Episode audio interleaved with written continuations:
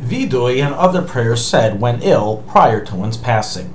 In this lesson, we will review a very famous but very much not talked about subject relating to death, to the confession prayer, and perhaps other prayers that are to be said when a person is ill and prior to returning his soul to his Creator.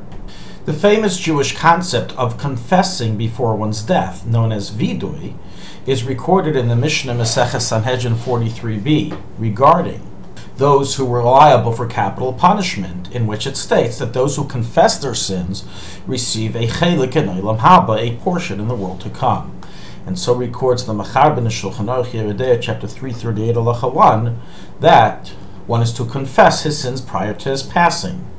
And he states that saying vidu is helpful for one's recovery, as sincere repentance brings merit to the person and can help nullify a severe decree from heaven or as states the Maavar Yabok in Maamar Imrei Noam 15, confession many times lessens the illness as it sweetens the judgment. Accordingly, not only is the prayer of Vidui so important before a person leaves to the next world, but it's also so important to use as a tool so he doesn't leave to the next world, so he merits to recover from his illness and live many long and healthy years. And hence, nobody should be scared or frightened from saying Vidui when circumstances have mitigated it.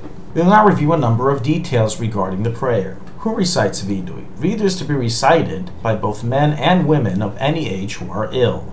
When is it to be said? The Mechaber in the Shulchan Aruch states, based on the Gemara in Shabbos, when the when the ill person is nearing death, he is to be told to confess his sins, meaning those who visit him are to encourage him in the recital of Vidui and remind him to do so. The Shach states that he is not to be told to confess prior to reaching the state of close to death.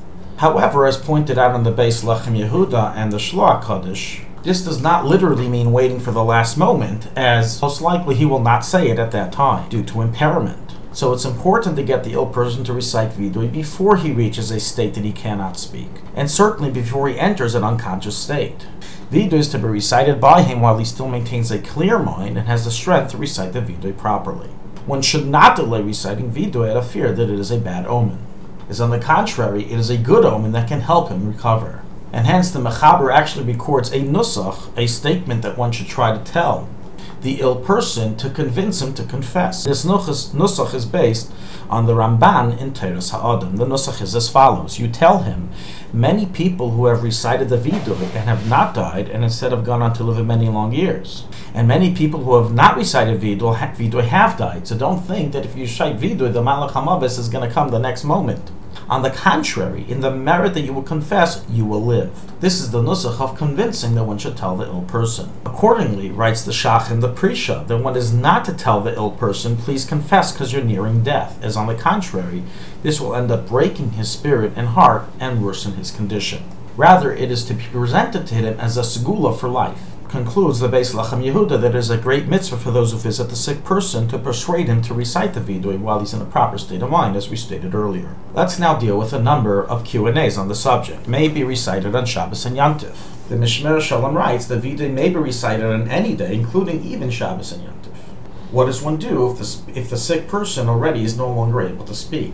So if the ill person is unable to verbally confess, then he is to confess in his heart, in his mind.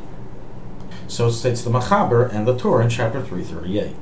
Who may be present while the vidui is being recited by the patient? The Mechaber states that one is not to say vidui in the presence of ignoramuses or women and children, as this may lead them to cry and cause hysteria, and this will cause the ill person to panic. It goes without saying that all those who cannot control their crying are to leave the area while the person is saying vidui. How is it to be recited?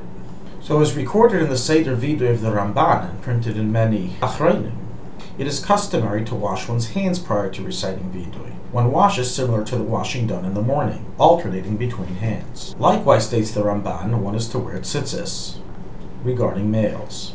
Some are also accustomed to wear a gar- gartel while reciting it. As the Maavar Yabok writes, one is to give charity prior to confessing. May a person recite Vidui if he is dirty from his own bodily needs, such as a person who's connected to a catheter or a adult diaper.